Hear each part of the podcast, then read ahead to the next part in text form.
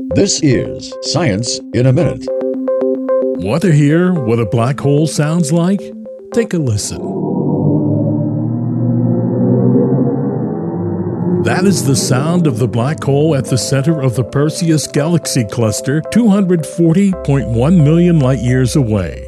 The sound is actually an audio interpretation of data gathered by NASA's Chandra X ray Observatory. Back in 2003, Dr. Andrew Fabian at Cambridge University led a team of scientists and found the deepest sound ever detected in space in the galaxy cluster. The actual sound is 57 to 58 octaves below middle C, beyond the range of human hearing. NASA's sound interpretation of the black hole raises the pitch of the original sound up by 57 octaves and into human hearing range. I'm VOA's Rick Pantaleo.